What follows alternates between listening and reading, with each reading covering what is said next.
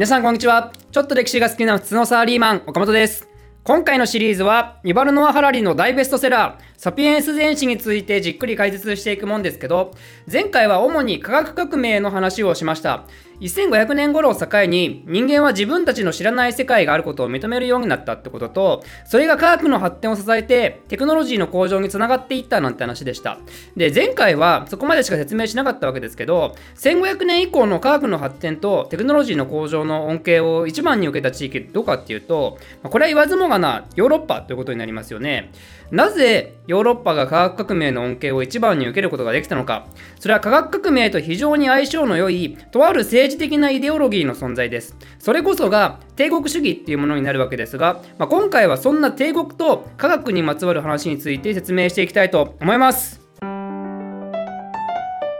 まず科学革命が始まってから以降の近代前期の世界はどんなものだったかっていうとヨーロッパはすでに大航海時代が始まってアメリカ大陸への進出やアジア方面の進出も果たすことになるんですけどでも単純な国力としてはアジアの方がまだまだ強かったわけですよ。西アジアにはオスマン帝国がいたりイランにはサワビー朝があったりインドにはムガル帝国があったり、まあ、そんで中国には清があったりね。これらの国々はちょうどまさに黄金時代の最中にあって世界経済の8割はアジアが担っていたぐらいなんですですよ。でもその近代前期が終わり、18世紀から19世紀中旬ぐらいになると、だんだんと様子が変わってきて、ヨーロッパが逆にアジアの国々を倒し出して、領土を大きく広げていって列強となり、その20世紀の頭には、ヨーロッパが世界経済と領土を完全に掌握する時代が来るわけですね。なぜヨーロッパがこれほどまで分かりやすい大逆転をすることができたのかっていうとそれは18世紀中旬頃にヨーロッパの科学とテクノロジーが一気に花開いたから。一般的なところで言うと産業革命をきっかけとしてですね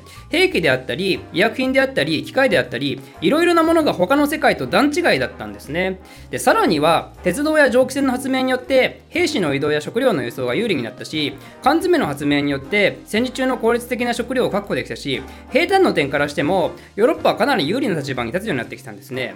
で、じゃあなんでその18世紀中旬頃、ヨーロッパだけが科学とテクノロジーの発展が花開いたか、なんでアジアでは花開かなかったのか、別にこれらの産業革命でもたらされたような技術って、ヨーロッパ人にしかできない超特別な秘密があるわけでもなく、別にやろうとすればすぐにでも模倣できるようなものなわけですよ。でもなぜ中国や他のアジアの国々はすぐにヨーロッパの技術に追いつけなかったのか。それが18世紀中旬の頃に土台となっていたそれぞれの国の価値観の違いによるものってことになります。端的に言うと近代前期はヨーロッパは外の世界へ飛び出すことを厭わなくなって新たな領土と知識を獲得していくことを強く望むようになったと。でアジアはというとそうではなく自分たちの文化を維持しながら自分たちの世界を広げていくことを目指したってことになります。その意識の違いが結局産業革命が起こった時にうまく適用できたかどうかってことにつながるんですね、まあ、もう少し具体的な話をすると例えば南太平洋を冒険したジェームズ・クックっていうイギリス人がいるんですけど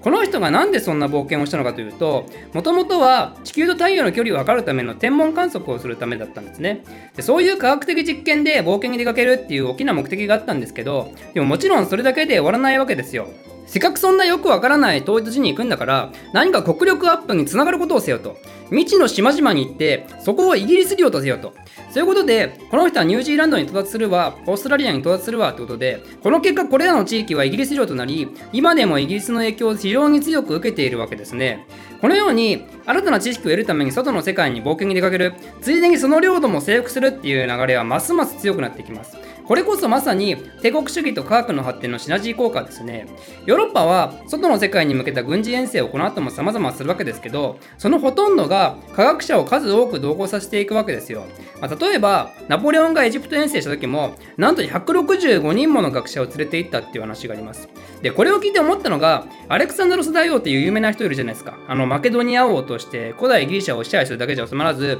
お隣のペルシアをぶっ倒しに東方遠征ってのをした人。詳しく知りたい方は、私のアレクサンドロス大王のシリーズをぜひ見てもらいたいんですが、アレクサンドロスの遠征の背景には、これと近しい感じがすると思いましたね。アレクサンドロスは別にマケドニアの文化を浸透させるために東方遠征をしたわけじゃなくて、あくまでもその知的好奇心っていうか、征服欲っていうか、まあ、そういうのに駆られて、行けるとこまで行ったれーの精神だと思うんで、まあ、やっぱ外の世界に飛び出していく勇気を持っていたと。そんでアレクサンドロスの遠征も科学者何人も引き連れてましたからね。そんで政治の中心である国王が本拠地からどんどん離れて、まあ、文字通り死ぬまでホームに帰らず、国王が死んだ途端、案の定国が崩壊するなんてのは、まあ、なんかやっぱりいろいろな国の歴史を見ても、まあ、特殊だと感じざるを得ないですね。まあ、で、話を近代に戻しまして、ヨーロッパ人がそのような冒険と征服が一番成功した例は何かっていうと、まあ、これはアメリカ大陸の発見ってことになりますね。アメリカには何があったかっていうと、まあ、これは金や銀といった資源であったり、タバコや綿花や砂糖っていった産物であったり、まあ、明らかにヨーロッパに対してメリット盛りだくさんのものが数多くあったわけですよ。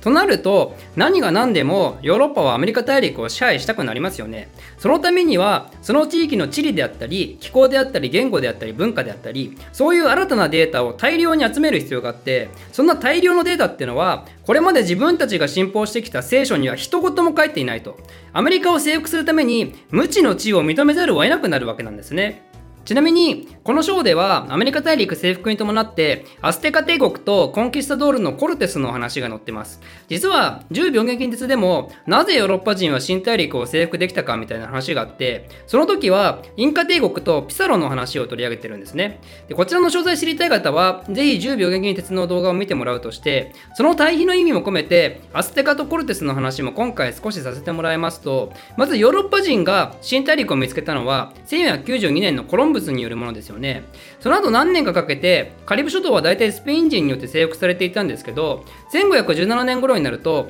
とある噂がスペイン人の間で広まります。どうも、メキシコの本土には何やら強力な巨大帝国があるらしいと。それがアステカ帝国だったわけですね。ということで、コルテスはその強力な帝国を見にメキシコ本土に上陸します。それが1519年のことです。で逆にアステカ帝国視点で言うと自分たちの目と鼻の先であるカリブで暴れ回ってるスペイン人実はこの人たちのことを全く認知していなかったんですよ。アステカの人たちはそれこそ自分たちの帝国が世界の全てだと思っていて海の向こう側にヨーロッパやアジアなんていったものがあるなんてことは全く知らずそれどころかカリブで起きていた惨劇すらも知らないと。非常に外の世界に対するアンテナが低いんですね。そんなんだから海岸でスペイン人に出会った時は非常に困惑してしまうんですよアステカ人。もしや彼らは神ではないかなんていう人もいたりいや悪魔か悪霊に違いないなんていう人もいたり今すぐにスペイン人を襲ってこの国から追い出せなんて結論にはすぐには至らずスペイン人の取り扱いについてぐずぐずと長い時間協議してしまうんですよ。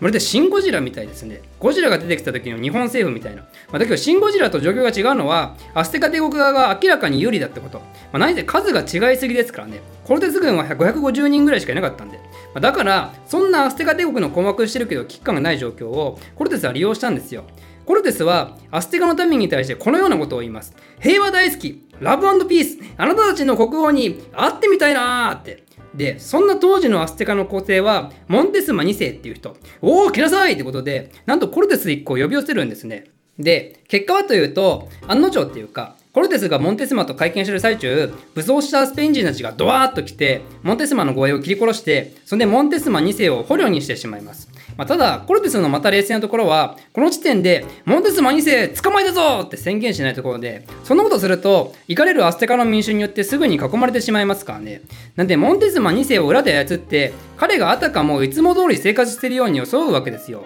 そうすることで、アステカの民衆は引き続きモンテスマに従う形となって、スペイン人はモンテスマが迎え入れた客人と捉えられるわけですよ。この時アステカの人たちが、スペイン人がカリブで行った蛮行のことを知っていたら、まあ、おそらくいても立ってもいられなかったと思うんですけど、それを知らなかったんでね、スペイン人のことはよくわかんないけど、まあ、ほっといてもいいだろうと勘違いしてしまったんですね。そこで稼いだ時間で、コルテスはアステカ帝国のことを調べ上げます。まあ、すると、アステカ帝国の中には支配下民族がいて、彼らはアステカ帝国のエリート層と対立していることが分かって、そこの対立をより激しくさせて、帝国を内部から引き裂くようなことをしたんですね。それで最終的には、なんとそのアステカに反抗した諸民族をコルテスは味方に取り入れて、何万もの現地の兵士の力を借りて、アステカ帝国の首都テノチティトランを陥落させて、そしてそのタイミングを見計らって、スペイン人の兵士や入植者がスペイン本土からどんどんやってきて、で、気づけば、スペインがメキシコを完全に牛耳るまでに至ったわけなんですね。まあ、という非常に恐ろしいことが、アステカで起きたにもかかわらず、そのたった数年後、今度はピサロっていう人物が南米にあるインカ帝国を叩き潰すってことをするんですけど、まあ、詳細は10秒近鉄の動画をぜひ見てもらいたいんですが、まあ、ピサロもコルテスと似たような手口をするわけですよ。まあ、ということで、アステカ帝国、インカ帝国両方ともそれぞれの文化は重大な過ちがあったわけですよ。それは自分たちは世界の全てであるっていう考え少しでもよその世界のことを知ろうと思って率先的に外の情報を取りに行く姿勢を持っていたらもしかしたらヨーロッパ人を生かすこともできたかもしれないのにあまりにも視野が狭すぎたためこの2つの帝国はあっという間に滅びてしまったわけですね。でこの話ってのはあくまで一例で当時のアジアの国々も本質的に同じなわけですよヨーロッパが何か科学的な発見をしたと言ってもふーん、そうなんだぐらいにしか思わないっていう。ヨーロッパ人が地理的に大公開しやすい環境にあったのは間違いないですけど、でも技術的にヨーロッパ人しか大公開できないような船を作れなかったって言ったら、まあそのことは全然なく、むしろ中国の民のそのテーマの大遠征なんてのは、大公開時代とほぼ同時期ですけど、中国の船団はヨーロッパの連中と比べたらめちゃくちゃ立派ですからね。でも中国の遠征は、ヨーロッパのように外の世界を知るっていう目的ではなく、兆候相手を求めた旅、すなわち外の世界を自分たちの文化に取り込むのが目的だったわけで全然意識が正反対にあったわけですよ。そこで生じた意識のギャップが結局産業革命後のヨーロッパについてこれたかそうでないかっていう話につながるわけで、まあ、さらに簡潔に言うと近代化できたかできなかったかっていうところにつながってくるわけなんですね。で先ほどのアステガの話からするとヨーロッパ人はやっぱり悪者かのようなイメージがあるかもですが、まあ、確かに現地民族を文字通り根絶やしにしたり奴隷にしたり散々なことはしてきましたけど、まあ、彼らが侵略したからこそ得られた文化的な貢献も実はあるんですね。例えば、イギリスがインドを支配した時、インドにある新たな知識を求めて、インドの徹底的な調査をした結果、世界四大文明の一つ、インダス文明が発見されています。それまでインド人たちすらもその存在を知らなくて、まあ、というのもインドを支配したイスラム省庁は、やっぱインドそのものの歴史なんて興味ないですから、自分たちのイスラムの思想をいかに民衆に浸透させて支配させるかで頭がいっぱいだったんで、すでにインドに存在した遺跡になんて全く見向きもしないんですね。でこれと似たようなケースだと、くさび型文字の解読もヨーロッパ人によるものだし、その結果古代メソポタミアの小国の歴史が明らかになったってこともあって、近代ヨーロッパの帝国主義者の活躍がなければ、古代史の研究もかなり遅れていた可能性があると。まあ、こんな感じで、征服された場所はただ支配されるだけでなく、文化的産業的な支援も受けるようになったわけなんですね。で、まあ、これも実は良し悪しがあるんですけど、そのネガティブな側面について言うと、これらの活動の結果、白人こそが世界で一番優れた人種なのだ。白人は他の人種を教育してやる責務があるのだ。だからこそ植民地支配は正当性があるのだみたいな危うい思想も登場してしまうんですね。まあ、そんな考えが19世紀や20世紀に特に大暴走してしまうわけですけど、まあ、これは今の時代ですらもなかなか抜け出せてない価値観とも、ま、言えるかもしれないですね。ということで今回は以上です。チャンネルメンバー募集してます。チャンネルメンバーになると動画の先行視聴や動画テーマのアンケート投票ができたりそして私がただグダグダと喋るおかれきレイディオの視聴ができます。こんなメリット盛りだくさんのチャンネルメンバーはなんと月額190円から月額190円から参加できます。皆様のメンバー登録待ってるぜ。ではまた。